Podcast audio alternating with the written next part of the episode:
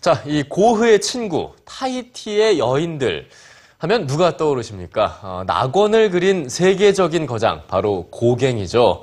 그의 예술 세계를 만날 수 있는 전시회가 열리고 있습니다. 네, 고갱의 3대 걸작을 모두 감상할 수 있는 흔치 않은 기회인데요. 윤정호 문화캐스터가 다녀왔습니다.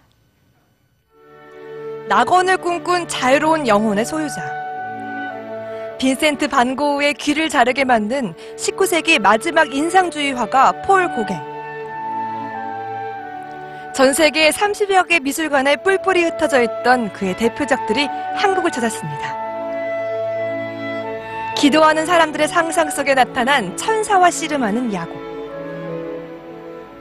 커다란 십자가에 대담한 노란색으로 채색된 그리스도에는 작가의 내면이 투영됐습니다. 죽음을 결심한 고갱이 모든 걸 쏟아붓고 그림을 완성한 뒤 스스로 목숨을 끊으려고까지 했던 고갱의 유언적 의미가 담긴 작품도 만나볼 수 있습니다. 제목에서도 보실 수 있으시다시피 저 아기에게서 시작이 되는데요. 그래서 우리는 어디서 왔는가, 우리는 무엇인가, 그리고 또 우리는 어디로 가는가라는 아주 철학적인 주제를 담아내고 있는데요.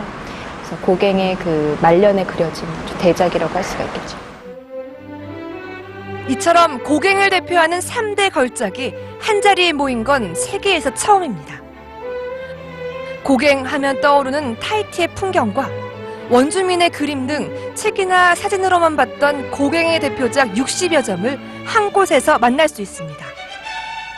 고갱의 발자취와 예술적 의미를 조명하기 위해 3년이 넘는 준비 과정을 거쳤는데요.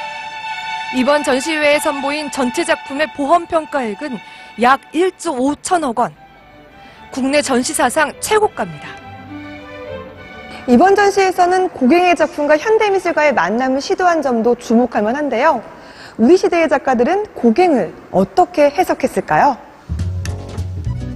추상화, 입체주의에 이르는 20세기 미술의 탄생에 큰 영향을 미친 만큼 고갱을 재해석한 건데요. 현대 미술 작가들은 회화, 설치, 비디오 작업처럼 다양한 장르의 작품을 통해 고갱이 추구하던 낙원의 가치를 여러 가지 관점에서 읽어보고 삶과 죽음의 의미까지 심도 있게 짚어봅니다. 그분이 남긴 이 미술사적인 어떤 영향력이 상당히 강렬한데 그것이 현대 작가에게서도 지금 여전히 드러나고 있어요. 그래서 한 획을 긋는 미술사에서의 어떤 전환점을 마련한 고갱의 그 정신성, 고갱의 그 미술사적인 영향력을 현대 미술 작가들이 작품에서는 어떻게 드러나는지 자신을 알아주지 않는 세상 속에서도 스스로에 대한 믿음으로 더 많은 꿈을 꾸며 떠나간 화가 폴 고갱. 그의 삶과 예술이 남긴 의미가 진한 감동을 선사합니다. 문화공감 윤정원입니다.